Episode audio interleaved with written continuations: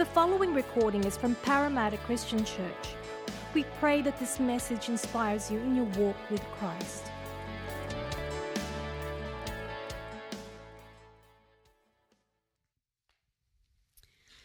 This is 1 Thessalonians chapter 5, verses 12 to 28. Now we ask you, brothers and sisters, to acknowledge those who work hard among you, who care for you in the Lord, and who admonish you. Hold them in the highest regard in love because of their work. Live in peace with each other. And we urge you, brothers and sisters, warn those who are idle and disruptive, encourage the disheartened, help the weak, be patient with everyone.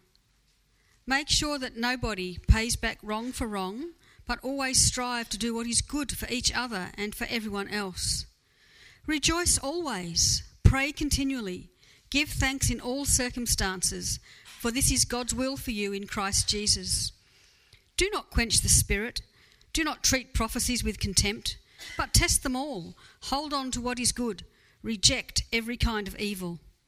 May God Himself, the God of peace, sanctify you through and through. May your whole spirit, soul, and body be kept blameless at the coming of our Lord Jesus Christ. The one who calls you is faithful, and He will do it. Brothers and sisters, pray for us. Greet all God's people with a holy kiss. I charge you before the Lord to have this letter read to all the brothers and sisters. The grace of our Lord Jesus Christ be with you. Excellent. Thank you, Valerie. Good morning, everyone. Good to see you all here. Well, as we conclude our journey in the book of 1 Thessalonians, our growing in series, I want to ask you a question. What comes to mind when you hear the word family? And maybe you have lots of fond memories. Maybe some of your best memories are associated around that word family. Or maybe some of your most hurtful, dark, difficult memories are associated with that word. It's funny how family can bring out the best in us and the worst in us. Um, recently, I've had a couple of big family occasions. Um, my dad's 85th birthday, a family wedding, and there was family here from all over the world. And there were several moments of us uh, reflecting on, on family and uh, recalling memories of childhood and um, just thinking about some of the uh, more fun, memorable moments of our lives. And, and yet, in the midst of all of that, I, I heard and discovered that there's family drama, there's tensions, there's uh, unresolved issues and, and broken relationships, and a whole bunch of stuff. And uh, I guess our family is no different to yours. And, and family can be like that.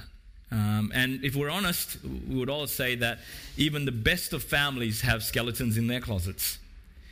And family these people that are meant to love us the most and the people that we love the most uh, often are the ones who hurt us the most deeply. So, as we come to this last section, Paul is really addressing this church about family. And so, I've, I've entitled this message, it's not grammatically correct, but I hope you'll be gracious growing in family um, or growing as family. Uh, but growing in family kind of works. Uh, but that's, that's really the focus that Paul has here about how they're supposed to treat each other, how they're supposed to relate to each other and interact with each other, and how they're supposed to treat each other as God's family. That's really what he has in mind here. And this section is very different to what we've encountered so far in the letter because here, Paul just gives them command after command after command in this short, punchy, staccato, rapid fire kind of style approach. Now, just a hint, young people, older people, if anyone gives you the challenge of memorizing Bible verses, you want to go here. Right? There's heaps of really short ones. Jesus wept isn't the only two-word Bible passage. There's, there's plenty here. Rejoice always. There's one. Pray continually. There's another one. So you can memorize like three Bible verses in like six words, eight words. So just a tip. But it just shows the nature of Paul's kind of just punchy staccato style here. And so he covers a lot of ground in a very succinct short form. And so, because of that, there's a lot of detail and information that we're not really sure about. We're not really aware of how specific the circumstances were that Paul is addressing with some of these commands. So, there's a lot of uncertainty. but still there's enough here that will help us grow in this grace of being family together and i think as a church um, I, I, I love for us to to be more family even though it is messy and difficult and complicated at times so, four kind of big things that Paul addresses here. The first thing is about respecting and caring for workers respecting and caring for workers. I've noticed he says, We ask you, brothers and sisters, to acknowledge or recognize or affirm those who work hard among you. Now, generally speaking, you know, most people, most commentators believe that he's addressing the leaders within the church, the people who have been given this responsibility to, to care for this, this community, to put into practice, and I, guess to instruct the church with the, the things that Paul has written in this letter. Uh, people who are entrusted that responsibility of discipling and mentoring and, and caring for the others in this church. But what's interesting and significant is Paul never uses the word leader. Notice the word he says acknowledge those who work hard among you. And for me, this is such a powerful thing because it's not about a title. It's not about a position, it's about what people were doing in this community. It's about their role and their function. And there are people in our church who don't have the hat or the title or the role of a leader, but they're workers and they're functioning within the body of Christ this way. And so we need to acknowledge those people. That's the first thing that Paul says acknowledge them. Recognize that there are those among you who work hard among you. And then the second instruction he gives them in verse 13 is hold them in the highest regard. Hold them in the highest regard, or esteem them, or respect them. Now, again, throughout church history, people have taken this verse and other verses like this to want to elevate leaders and pastors into a different status or, or, or, a different position or kind of venerate them and kind of fawn over them and bow before them. Um, Stan sent me a video this week uh, which was mind blowing. And I just got a short clip for you. And this is uh, uh, from uh, somewhere in Africa where this pastor has taken Jesus' teaching on washing feet to a completely different place. Rather than him washing the feet of his people, he actually washes his feet over their head. All right? This is what it looks like.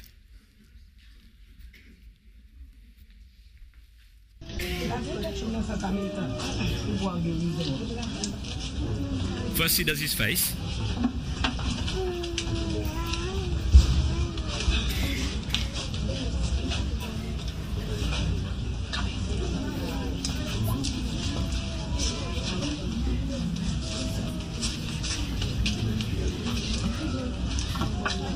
Can you believe this?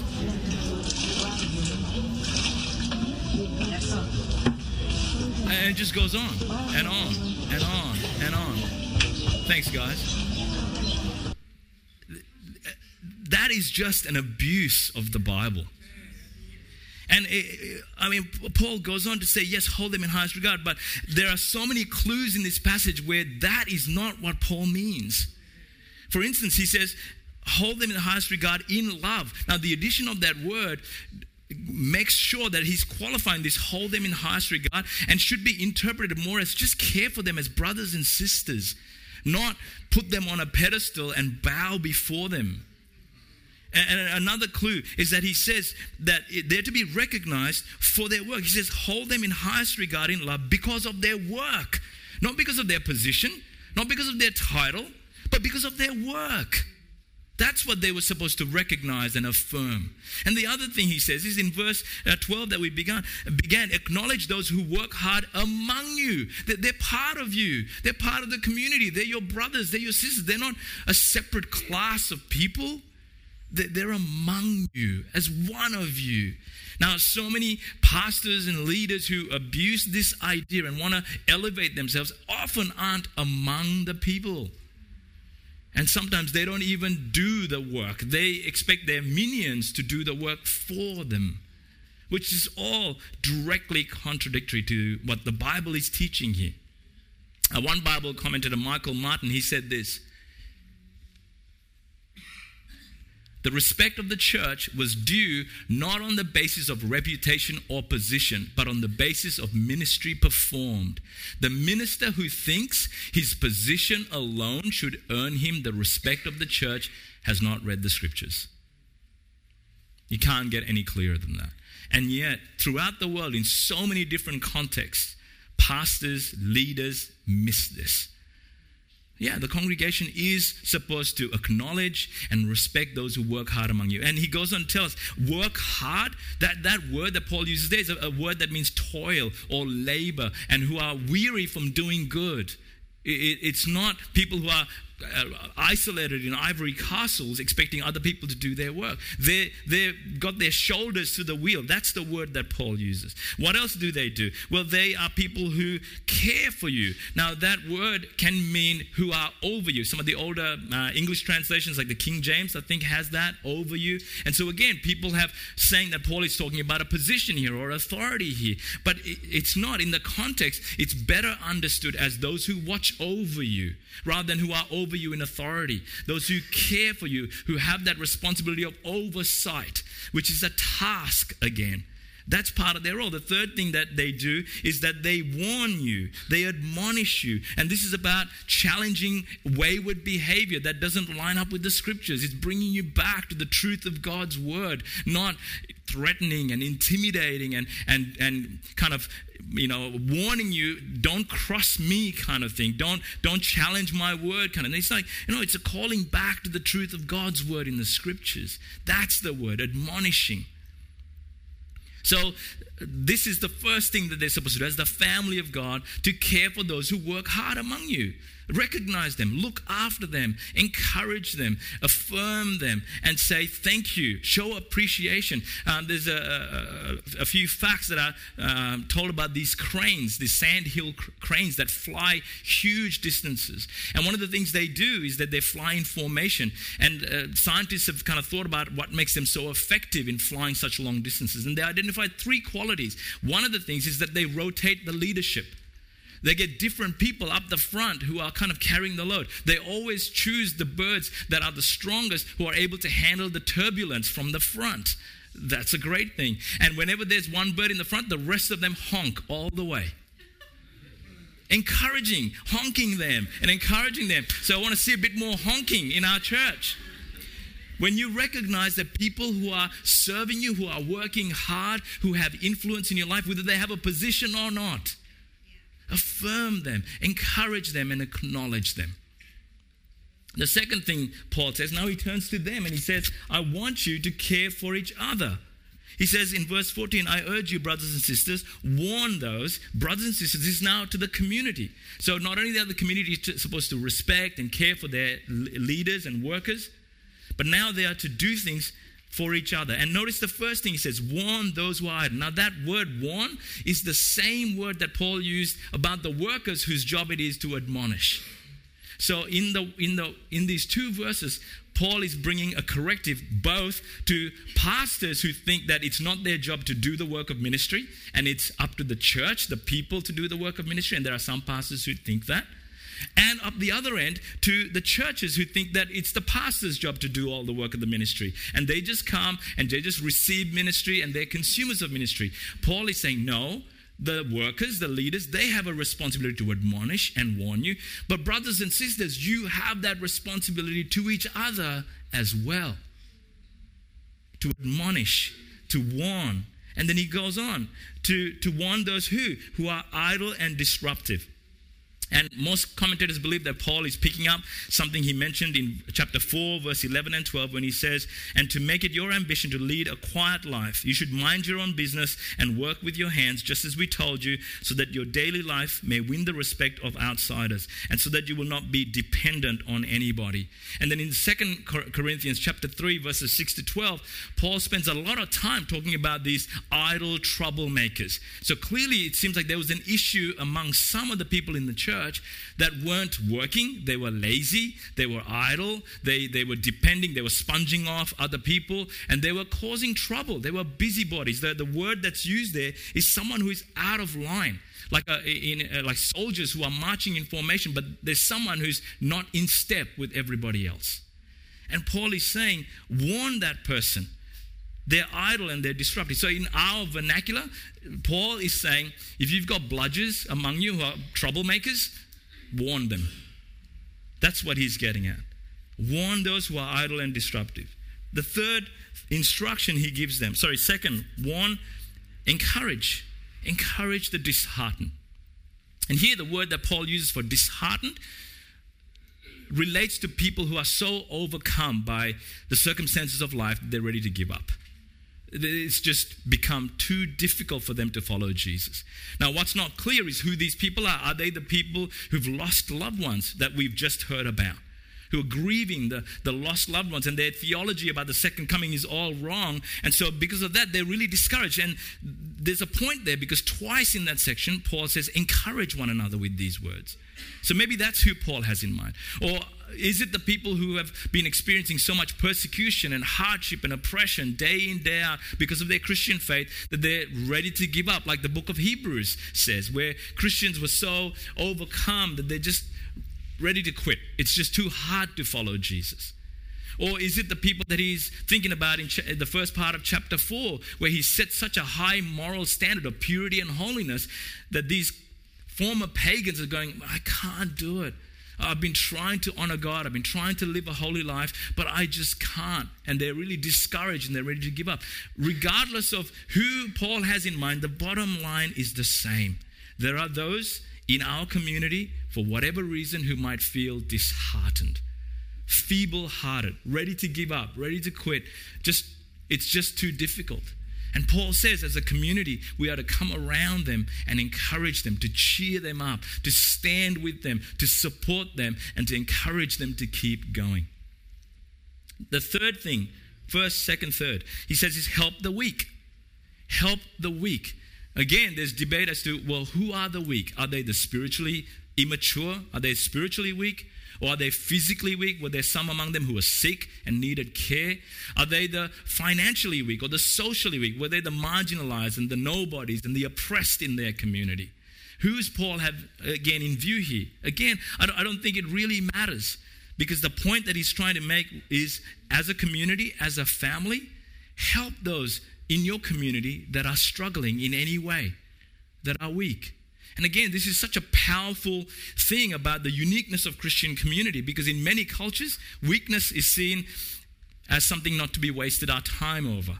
And even in our evolutionary theory, in our culture, it's the strong that survive. The weak should just be allowed to just kind of die away and kind of disappear. You know, we have uh, metaphors where you, you shoot the wounded, right? In, in military language, you don't bother to carry along and, and, and invest into the weak.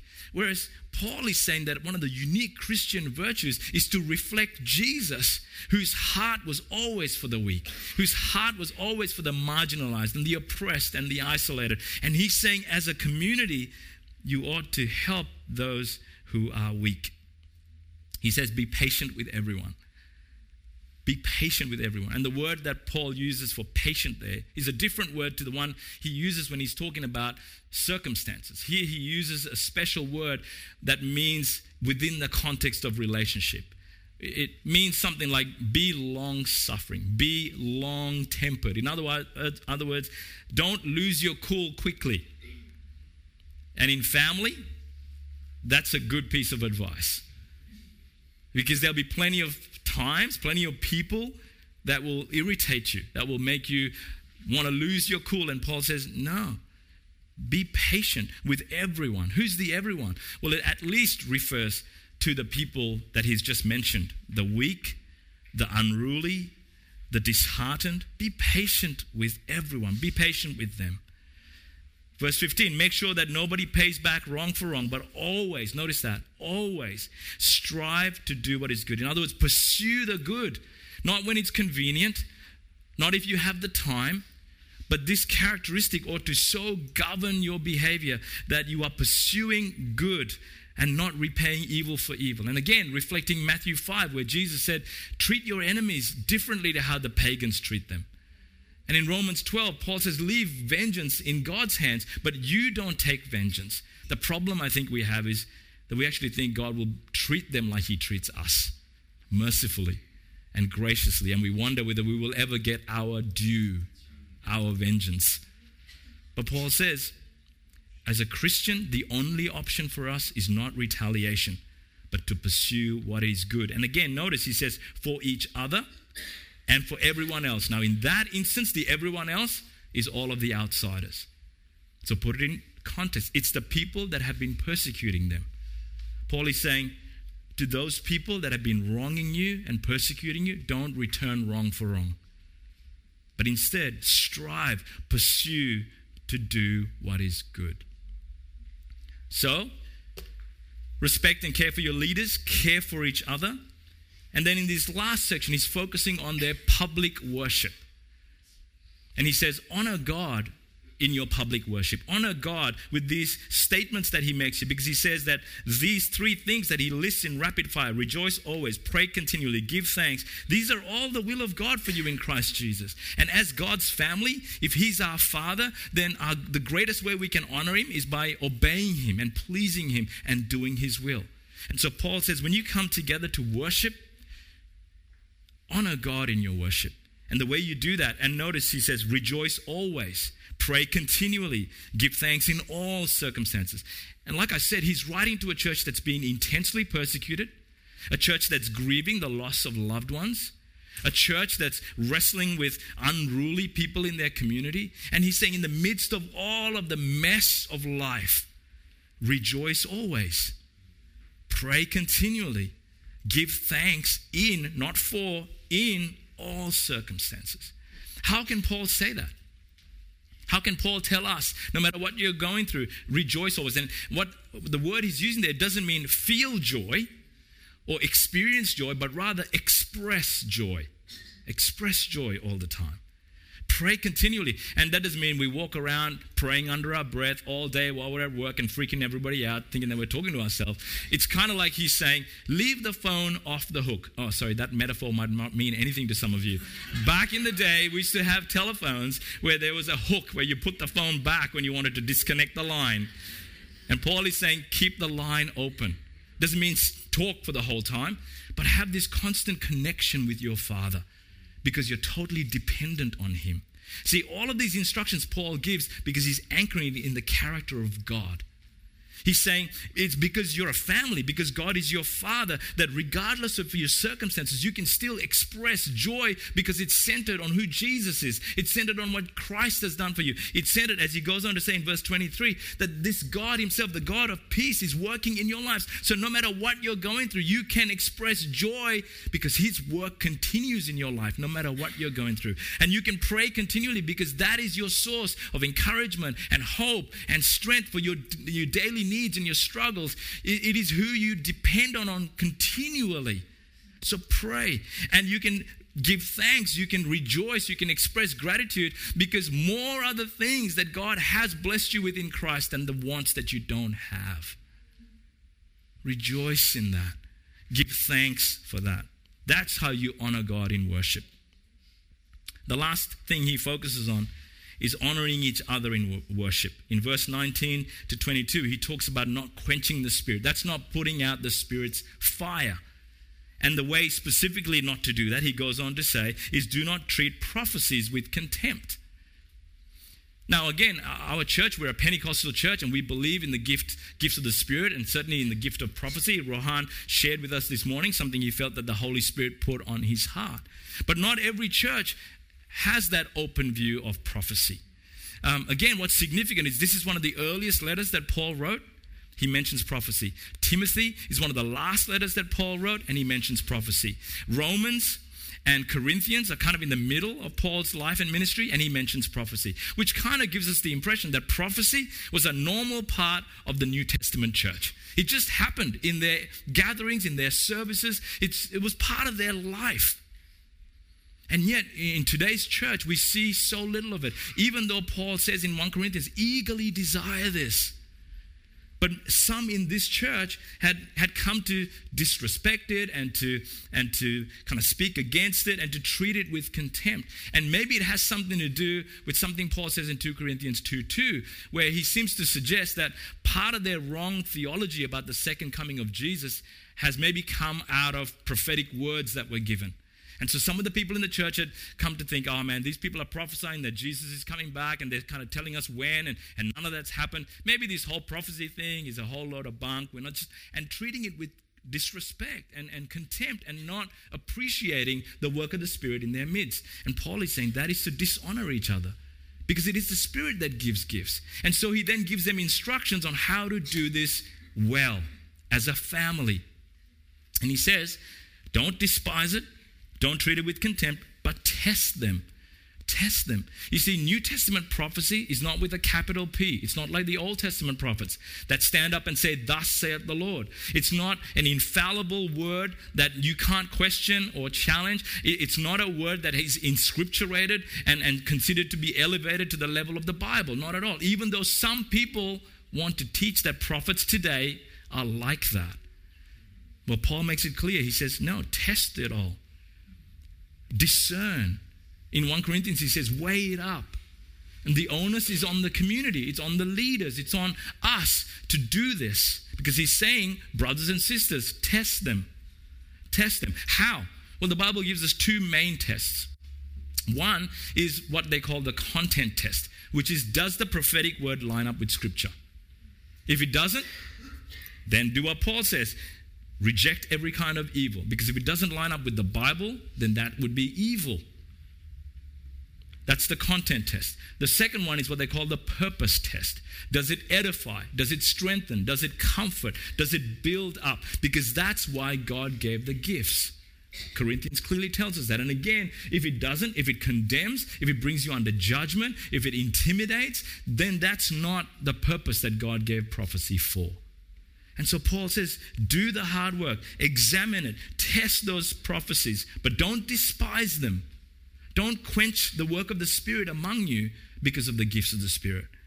And then hold on to what is good, hold on to what lines up with Scripture, hold on to what edifies and builds up and comforts, and reject all the bits that don't. But honor each other through this. And as a church, I want to encourage us. We want to see more of this. Because Paul reminds us that this was the norm for the New Testament church. So come on, church, we're a Pentecostal church, and on the on the in the again in the one moment, Paul is bringing two correctives. He's bringing a corrective to the Pentecostals who don't discern enough, who don't test enough. We just kind of accept, and if a prophet says something, we go, "Oh, that is the word of the Lord." Or Paul says, "No, test, determine, see if it lines up, and then hold on to what's good and, and, and reject what's not. And a corrective to many evangelical churches who go, oh, prophecy, that we don't have any time for that. You know, that's kind of done, that we've had the scriptures now, we don't need the, the work of the Spirit in our midst. Paul is saying, no. The New Testament community ought to have these expressions as an ongoing work of the Holy Spirit. So, church, pray for this believe for us. And if God is stirring in your heart a, a, word of prophecy to bring to the church community during our worship times, come and see the meeting leader and submit it to them again so that we can be biblical about what we do. And they will say to you, Yes, we believe that that is the right word for this morning. Go for it. We want that. We want the Spirit's activity among us. And then Paul wraps up and finishes it by reminding them of who they are. They're the people of God who God has brought together and God is working among. So he says, May God Himself, the God of peace, the same God who will help them live in peace, verse 13. He's the one that is sanctifying you through and through. And He's the one that will keep your spirit, soul, and body blameless at the coming of our Lord Jesus Christ. Why? Again, it's based on His character. The one who calls you is faithful and He will do it. He will do it. You see, church, for us to be a family, we need our Father to help us. We, we need our faithful Father to reveal His will to us, to begin to change our hearts, to sanctify us, to, by His Spirit, change us to the image of Christ. Without Him, without His ongoing work in our lives, we're doomed. You take a whole bunch of people from all different countries of the world, bring them together, and say, now be nice to each other. Good luck with that. But as we look around this community, we see that. And that's only by the grace of God. And it's only by the love of the Father. And it's only because of the ongoing work of the Spirit. And so I want to end this series by challenging us to be prayerful, to pray for our church community, to pray that God would continue his good work, to keep growing us and challenging us so that we would be family, so that we would be able to care for each other, so that we would be able to honor God in our worship, so that we would be able to honor each other in how we worship together. That a fallen and lost world would look at and go, that is truly remarkable that is truly a miracle. That is truly supernatural. That is truly the work of Jesus because that is not humanly and naturally possible. That's how I want us to pray. That's what I want us as a church to be believing for. So, will you bow your heads with me? And will you close your eyes and join me? Actually, why don't we stand together? Will you join me in praying for us as a church this way? Thank you, Father. Thank you, God. Father God, we come before you as your children.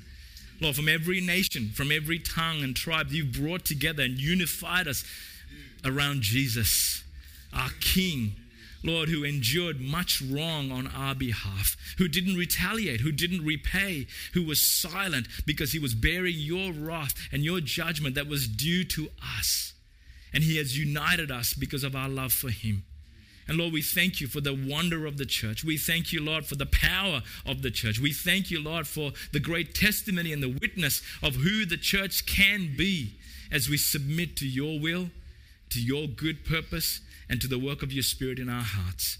And so, Lord, as one local community at Parramatta, we come before you as your children and as your people and ask you, Lord, to continue your good work. Lord, our confidence is not in our abilities, not in our leadership, but it's in your faithfulness, Father, that you who promised will do this, that you will continue to sanctify us through and through and make us blameless and holy and righteous, that we will stand firm in Jesus to the end.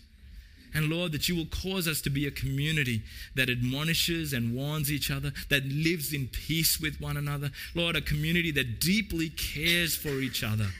Lord, that is, Lord, uh, yeah, committed to, uh, to encouraging one another and, and helping one another, to holding on to each other because of Jesus and what he has done in our hearts.